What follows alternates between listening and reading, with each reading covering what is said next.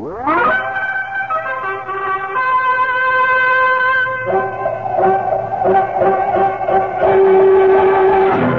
you got to admit, old Shepherd's got style. By God, he don't. He doesn't mess around. For those of you who are uh, wondering what style is, style, friends, is viewpoint. Bring it up there, Larry. Which is something that uh, many people have trouble having. Also can be trouble, too, you have a viewpoint. Na, na, dee, dee, dee, la, la. Oh, sing it out together. Uh, uh, by the way, uh, for those of you who are curious, and there's been many writing about it in the past years, there's a set of fantastic lyrics for this theme song. However, you know how it is, censorship.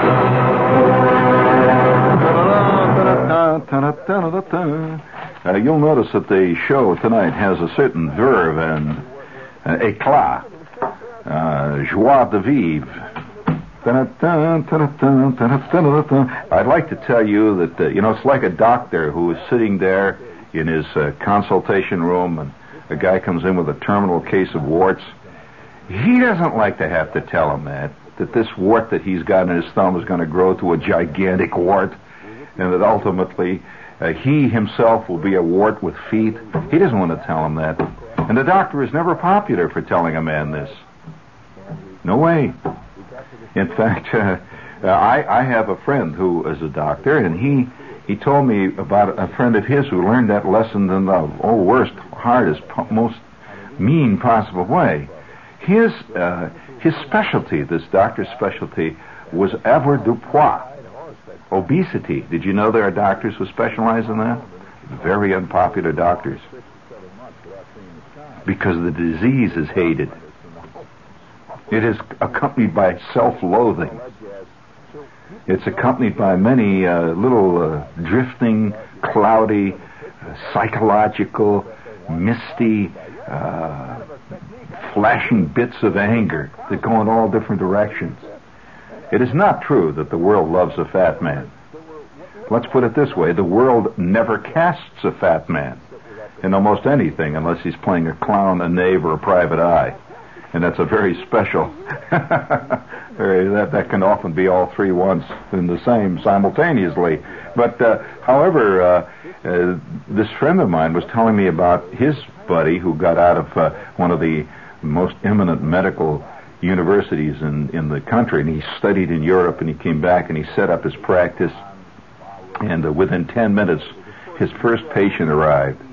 A lady who couldn't all be jelly because jelly don't shake like that she came in and you could hear the beams creaking in the building. And in fact, uh, she she had a guy came with her who had a small portable hand winch, and they uh, they brought her up there. And I'm not laughing at her problem; she just had it. See, so she came in there, and at the same time as she sat down uh, in front of the uh, desk there, he had one of these elegant. Uh, uh, chromium Eames chairs, you know, the kind of Eames chairs, you know, the kind of beautiful chairs that he, he, he went all out, you know, to buy office furniture. Uh, you know, many doctors do this when they first set up practice. They get all excited about getting this IBM multi-dynamic typewriter, and they find out that typing out the bills doesn't get them paid. So uh, ultimately, doctor's uh, furniture begins to get more and more shabby as he gets to be a better doctor. Uh, the the uh, the young doctor often has uh, oh just the most elegant, uh, newest sort of uh, uh, hip, modern, with an e umlaut uh, type furniture, usually made in Denmark. Well, he had one of those chairs, which he was very proud of. He had a whole set of them, say, and they were chrome chairs. They were all made out of stainless steel, chrome plated with the with the Cordovan leather backs, sling backs, and all that stuff. And she sat in the chair and he said it was fascinating. Have you ever heard a uh, an eight wheel locomotive coming to a halt with all that screaming and squealing of wheels and stuff? He says all of a sudden there's a screaming and squealing coming from in front of his desk, and he sees the lady slowly sink out of sight. He said it was like, it was like the sun going down over the Alpines, over the Alpine passes. He saw the top of her head, and uh, finally they winched her up again, and uh, they they got her perched on one of his uh, tremendous double thick steel uh, file cabinets, and she sat there for a while. And uh, he says, I noticed that was beginning to bulge out at the sides. It's a fantastic sight. And uh, he says, and so she whipped out of her handbag, which had a which had a, a capacity of about 17 bushels. Uh, she whipped out of her handbag a two pound uh, two pound box of assorted Barricini goodies and proceeds to stuff them into her trap steadily as she talked. And she kept telling him she could not understand why she was so fat. Well, uh, at that point, uh, being a doctor, see, he said, "Well, madam," he said, uh, "we'll have to have a complete examination. It is a mystery to me too uh, why you're so fat." And all the while, he could hear the chopping of nuggets and the the, the steady crunch of uh, uh, bitter chocolate-covered marshmallows and the clatter of upper plate against peanut cluster was uh, was going on steadily. and so finally, after the examination was concluded, a half an hour examination with uh, all kinds of little things you squeeze and bands, he had to send out for a special band, you know, for his, uh, his you know, the thing that they take the blood test uh, or the uh, pressure thing. Well, it didn't go around, see, so uh, they had to send out for a special one. They got this special one from from Bellevue that they use for rhinos and things that they bring in there occasionally. So they put it around there, see, and he squeezed it up there, and everything works fine. And uh, finally, he says, "Well, ma'am, you have one basic problem." And uh, in between time, by the way, between various phases of the examination, her man kept running out for blimpies and uh, he'd come back in with, uh, you know, she she had a very very definite taste in blimpie. She liked the Italian sausage blimpie with green peppers, with grated Parmesan cheese. That was the one she went for, and uh, she kept offering him uh, blimpies. And of course, uh, he said, "Well, uh, uh, I don't like to do this when I work. Thank you very much." And she said, "Well, I don't want to let it go to waste, so I might as well eat this one too." So she'd eat his blimpie too. You know, that's the problem with a lot of fat people. They they order for two, and then when the guy doesn't want it, they eat it just so it doesn't go to waste. And so, anyway, it sure doesn't. She was eating the paper too that they came in. He said it was really something to see. So, uh, after it was all over, he says, "Madam, you have one problem." And uh, she said, "What was that? What, please? I'm desperate." He says, "Well, it's a basic problem." Oh, please, I'm so pleased at last I found someone. And he says, "Well, you just eat too damn much, you know." I was a dead silence. And she, as best she could, she leaped up. He says it looked like the eruption of a Hawaiian volcano slowly erupted. So she rose heavily from the ground. And she says, I was never so insulted in my life. And at that point, she went down the stairs by aid of the winch, and all the while eating Baby Ruth candy bars as she did. And in the end, he realized one basic truth from that. What is the basic truth? All right, friends, that will be the subject of next week's examination. I want you to use your intelligence and your brain, please. I am now wearing, to, to explain to you why there is a certain uh, uncontrolled joie de vivre to tonight's effort, is that I am delighted to report that a couple of nights ago, on this very same microphone, uh, we reported that uh, I had received a a uh, note from one of the uh, men's apparel research corporations. Curiously enough, they addressed me as Mrs. Shepherd, but uh, nevertheless, I keep getting that kind of mail. But it's the first name confuses everybody, you know. But um, no, well, after all, it's a French name, and you know those French don't know anything about names. But uh, nevertheless, I got this note, and it says, "What is your favorite item of apparel?" Well, I had a choice. Like most of us, uh, we have choices in our life. Are you going to chicken out and tell them what they want to hear and therefore make you personally a more elegant person? Like to say a suede buskin. It's my favorite item of apparel. Me and George Plimpton. Uh, you know, that kind of elegance, uh, that, that decayed elegance of people who sit and spend their lives next to potted fern plants contemplating a bust of Stewart Mott. I, uh, you don't know who Stewart Mott is? Apple juice, a mile wide. So, uh, nevertheless, uh, the the question came up. You know, my head. I says, should I tell him the truth, or should I write something like uh, my uh, after six evening smoking jacket? Let's be a damn fool. Why? So I wrote right down there what I what I felt. I wrote that my favorite item of apparel, which had been stolen from my office in a terrible, uh, just a terrible ripoff. My favorite item of apparel is the painter's cap. I've always been in love with painter's caps from the time I was a little kid. You know what a painter's cap is? I don't mean the beret, you know, the classical uh, uh, French impressionist beret. I'm talking about a painter's cap, you know, the kind that says Sherwin Williams blankets the world or paints the world or something. Has a big uh, paintbrush on the front, courtesy of the Acme hardware store. And uh, those, uh, those to me have have a, a genuine, definite style. It's unmistakably a painter's cap. You can't say, well, that's a that's a polo hat. Uh, you know that uh, they wear those at the Shea. No, it's a painter's cap, and and uh, and I look particularly good in them, don't I? So I now have my painter's cap on. Uh, as I reported this uh, a couple of nights ago, the Benjamin Moore Company, somebody from the Benjamin Moore crowd heard this, and they sent me two great painter's caps. I can't wear both of them at the same time, uh, not since my operation. But uh, I I, uh, I now have this painter's cap on. It's beautiful, uh, and it is a bicentennial painter's cap. It uh, it's uh, you know there's, there's a little beautiful American eagle on the side says Benjamin where it says paint over all the rotten scars on America, or something like that. And so I, I wear this in the office. I'm getting uh, I'm getting an, an additional respect because after all, the price that painters get these days per hour, you do get respect.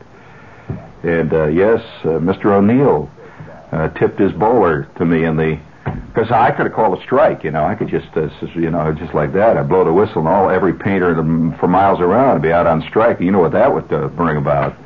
But uh, nevertheless, I do have my painter's cap on. It's giving me added self confidence, and uh, I feel great about it now. And uh, if, if anybody else has got any painter's caps out there that they've got bouncing around, like Sherwin Williams, I'd like a good Sherwin Williams.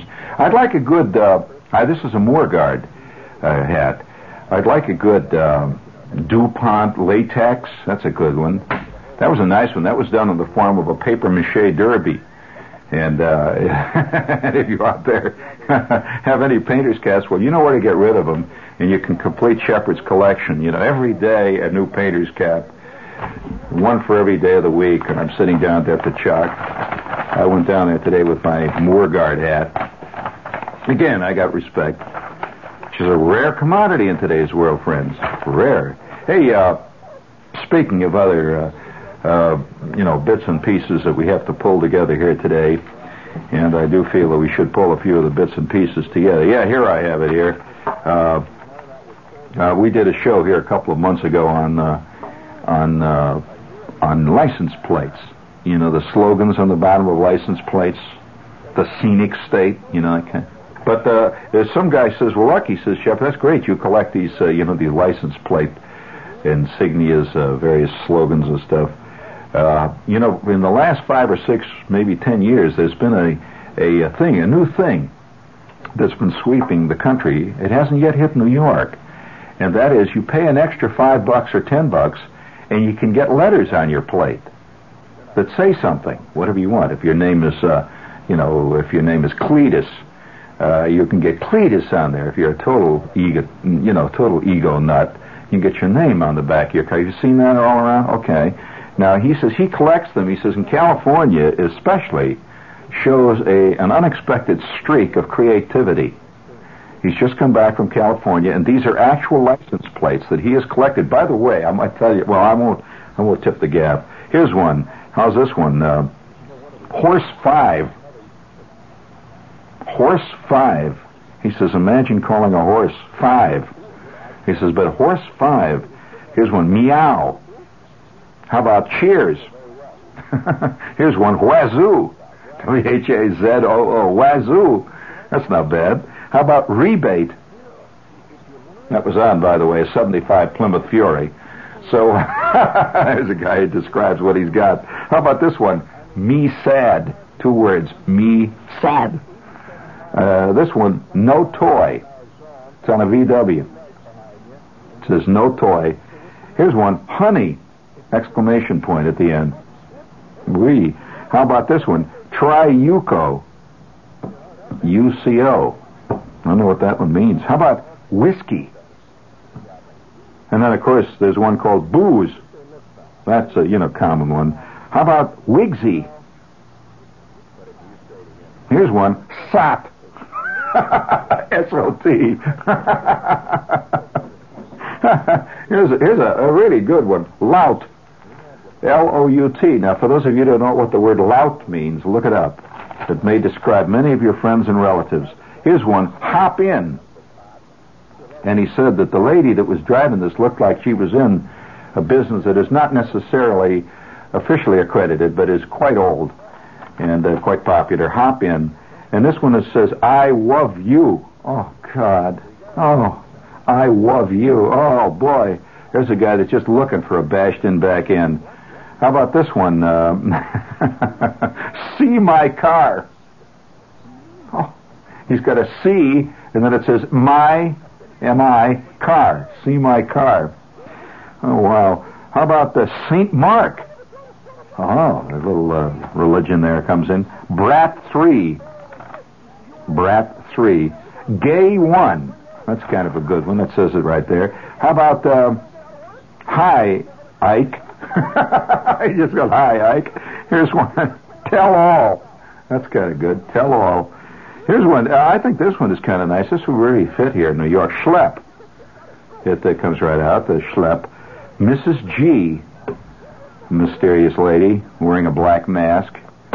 She had black flowers on the car. You know, this very elegant lady. Margot Roger, he says, and thousands of just plain ordinary names. Well, I saw one. You won't believe this. I saw one that was a uh, Massachusetts plate no later than three weeks ago that was simply the, the word, just one word, it says W-O-P. now I saw that the guy goes by. I say, I says, well, how did he get away with that? You know, and, and there he goes driving on the street, and he's he's on on Route 128 outside of Boston, and uh, you know, guys kept looking at his car and honking, getting mad, you know, catching up. Well, when they saw though that that uh, obviously he had big flowing mustache, you know, and he he. Uh, he was covered with pasta. It was okay, see. but there it was. I, I don't make the news, friends. I only report it. But the one of the greatest, one of the greatest uh, coups that I ever heard of came about when I was living for a while in Cincinnati. And Cincinnati, the uh, the license plates are made by the state pen out there. And, uh, you know, they have a factory up in Columbus or someplace where they work. All these guys in maximum security are making license plates all day long. And, uh, you know, that must be a really frustrating job to be, to be in, in for life or something. And you're making license plates which are devoted. You know, what is a license plate used for? It's a it's a passport that endless travel and freedom. And you know, it's really ironical. So these guys are making these license plates, and and uh, I had a car out there. And when you get the plate, you didn't request any numbers or anything; they just came to you. And they used to have combinations of letters and numbers, almost like the way New York has now, like uh, you know X D Y one two three, something like that. And uh, once in a while, you'd see some really elegant man from uh, the state capitol who knew, you know, the real uh, the real people in the license bureau. He'd have just letters, like his license uh, would say his uh, initial, like uh, JPS or LDQ, and those were really high, upshot, you know, really top guys. So one day, out of the blue, this guy living in Dayton, just another guy walking around, citizen he uh, gets his license plate in the mail. He opens it up, and he cannot believe what his license plate is. It is a simple, ancient, Anglo-Saxon four-letter word that relates to uh, uh, physical activity uh, remotely uh, related to procreation. And that was and there was, and and and it came in that that year. The, the license plate was particularly colorful. It was a bright yellow background and and burning black letters. You you you know you could see it for 30 miles, and it was a big plate. And he gets this license plate. He says, "Wow, you know, holy smokes!" At that point, he rushes out and uh, he he takes his old plates off of his Studebaker you know, conventional number, and he clamps his new plates on with pride. you know, this was beyond all the dreams of any license plate holder that he could get something like this. And at that point, he drives out of his driveway and starts to roll down the street. And uh, he, he goes about a half a block, and there's a school down the street. And there's uh, thousands of kids are getting out of school, and they see his license. Oh, hey, Charlie, look at the plate! Oh, oh, oh, oh, And by, but you know, by the time he's in the middle of the third block down the street, there's a crowd. But guys are running out, getting in their cars, and they're taking pictures of the back of his car. And, and by the time he reached six blocks down, a main intersection, five squad cars converged on him. He was he, he was given tickets for everything from, from public obscenity to indecent exposure. God, and they were laying tickets on him. He kept saying, "Well, here, here's my registration. Look, I got it from the state. Look, come from Columbus. Get in the car, get in the back there, smart guy." And the poor guy, he paid. He actually had to pay. Did you know what they got him on? No, he had to pay. He had to pay fines for public indecency. He says, "You should have known." When you got that license plate that it was a mistake. So what do you mean a mistake? The state make a mistake? Are you kidding? Oh, it's only people that make mistakes, not the state. Forget it, buddy. And and they tried to they, they tried to investigate to discover what convict had turned that out. Wrapped it up, sent it off, and, and they never found out. There is today, right now, an unsung hero uh, somewhere. He, he's probably still in the slam. Any guy that would uh, would put that on a license plate, he's he's got nothing to lose, everything to gain. so so that, that that is a true actual story. Because since that time now, they have tight, strict controls on that kind of stuff. That's why I wonder how that Massachusetts plate got through. I can think of some really interesting in words uh, that uh, that you know that, that, that the general public doesn't know the real meaning of. You agree? You know a few of those, huh? Everybody does. But uh, you know, speaking of license plates, I think the the funniest thing that ever happened to me one time with license plates, I still to this day don't know how it happened.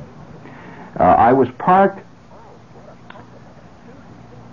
in a parking lot in Maine. This is some time ago. This is about eight or nine years ago. I parked in a parking lot in Maine. I had New York plates on my car. You know, I live in New York, so I had New York plates. I came back out of this. This was a huge supermarket complex. They had uh, hardware stores and Zayre uh, discount stores and the whole bit there, you know. And, and about an hour or maybe two hours after I parked, there must have been 12,000 cars in this parking lot. I came out of the, came out of the store there, and I'm looking for my car. I walk up and down the line, and I, I see these, you know, all the cars, and I know where the car was, but I can't find my car. Can't figure it out. And so I go back in the store, and I come back out again. I said, now I'm going to start all over again. Now I know that I turned slightly left. Now I'm going to try it again. So I walk down that long line of cars, and there was a car there. In fact, there were several cars. The car that I happened to have at the time was a was a car of which there were many around was a little unusual, but there were many of them around. It, it seems like a contradiction, but it can be true. You know, there are many Jaguars, yet the Jaguar is an unusual car. So, finally says, I can't believe it. And I looked in this car, and sure enough, inside the car was a pipe. I have a pipe. I, I, I, my pipe was in there. I go back out and I look around. There are Maine license plates on this car now. I go back out again. I look and go, and then I got my key. See, so I take, I put the key in the thing. I says, this can't be. So I put the key in the in the door. Sure enough, the door opens up. I get in, and it's my car. There's all my stuff in, you know, bottle caps in the back seat, and you know, the yes, it's my car. Absolutely my car. I open up the the glove compartment, and there's my junk in there. I, oh, I, my glove compartment is like Fibber McGee's closet. Uh, you don't dare open it because the stuff just leaps. You get hit by wrenches and uh, and uh, air pressure gauges and uh, decks of cards and footballs and books of matches and junk. It's my car. I said, what the hell? So at that point, I get back out of the car and I walk around again, and there it is, two absolutely matching, very official looking Maine license plates. To this day, I don't know what happened. I, I went. I went to the. I didn't know what to do. See, so at that point, I says, "Well, I'm not going to." You know, I, I knew what would happen if if I went down to the local slammer and told them about that. They'd confiscate the car and they'd put on an APB and the whole bit. See, so I just drove around with the Maine license plates. I don't know what it was. It could have been an axe murder, you know. but I drove around for about two weeks with the Maine license plates. And finally, uh, when it was all all said and done, I, I drove back to New York with the Maine license plates. And finally, I got to the garage, and where I keep the car. See, and I drove in, and this guy says, "All right," he says, "Pull it over there. I'll give you a check." I says, "It's me. It's me. Don't you remember me?" He says, uh, "Yeah. What'd you do? Get a new car?" I says, "No, this is my car." He says, "What the hell's with the with the Maine plates?" I says, "I've got my reasons." And you know, I like to have a little mystery in my life. He says, "Oh, oh, oh okay." No questions asked, no questions answered, right? I said, that's right, Luigi. And so at that point, oh yeah. Now, by the way, there's a myth around the garage that uh, that this guy with this sinister-looking car in the corner there, you know, that foreign car, is up to no good. You know that he's got a button that he presses on his. He's got a button that he presses on the uh, dashboard, and the plates change. Throws tacks out the back. I've always wanted to have a car that did that. You know, you press a button, it throws four pounds of carpet tacks behind you. But that'd be a great uh, accessory, by the way. So, uh, and and I all I did then was was uh, call up the uh, call up the license bureau. See, and I said to the license bureau, I says I I have a very difficult problem. I don't know how to explain it to you. And they uh, I says uh, somebody took my plates off my car and put some Maine plates on. And they said, "Oh, really? Are they are they valid Maine plates?" And I said, "Yes." And uh, so uh, they says, "What's the number on them?" I says, "Well, uh, here," and I gave him the numbers. And he says, "Oh, fine. Well, you just send them in, send them in, and be sure to send a note with it, and we'll send you back a duplicate set of plates, five dollars, please." So at that point, I set the plate. I never knew. I never learned what happened. You know. So, so the license plate is a uh, is is today with many people uh, one of the last avenues of artistic expression and uh, the license plate, uh, you know, has has a certain uh, uh mystique about it. Uh, what what license plate, for example, has a? Um, all right, here's one. What license plate is made in the shape of the state that it represents? Hey, listen. Speaking of licenses, I know one guy that uh, has collected all his driver's licenses from the time he was 16, got his first learner's permit, and he has them all. He's about 108 now and uh, he carries them all with him. And when any time somebody comes up and says, uh, you know, a guy looks in the window, this uh, this guy with the big hat looks and says, "All right, come on, buddy, let me see your license. Give me your driver's license." He reaches into his glove compartment and takes out this great big package and says, "Which one?" And he hands him out there. And the guy says, "I want the 1975 license, smart guy, not the 1916 license." But uh, he's got a great collection. We're going to skip that one. Don't don't get confused, gentlemen.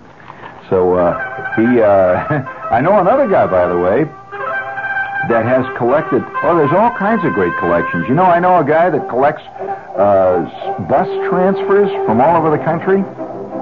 You know, bus transfers. You know, those little green piece of paper they used to give out in the buses. He collects his bus transfers and and and tokens of various types. Of course, with the way uh, New York City tokens are going, they will be worth endless amounts of money eventually. I mean, one ride on a subway could go for thirty, forty dollars, $40. and uh, you know you could have made into keychains and stuff. Would you please bring it up there, Ed?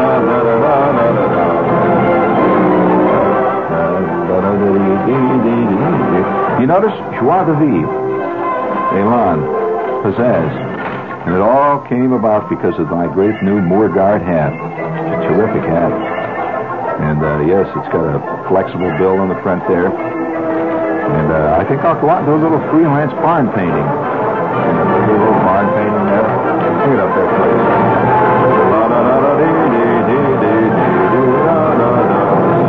How about this license plate? Wigsy. Oh, that's, that's a little cute. You know. Oh, by the way, I, I saved the last one for last. There's a guy that has a plate in California that says, I hate you. the you, of course, is a letter.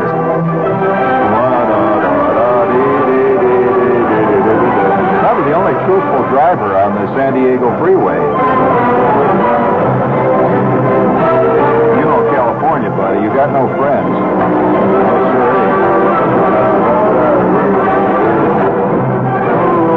Sure. Oh,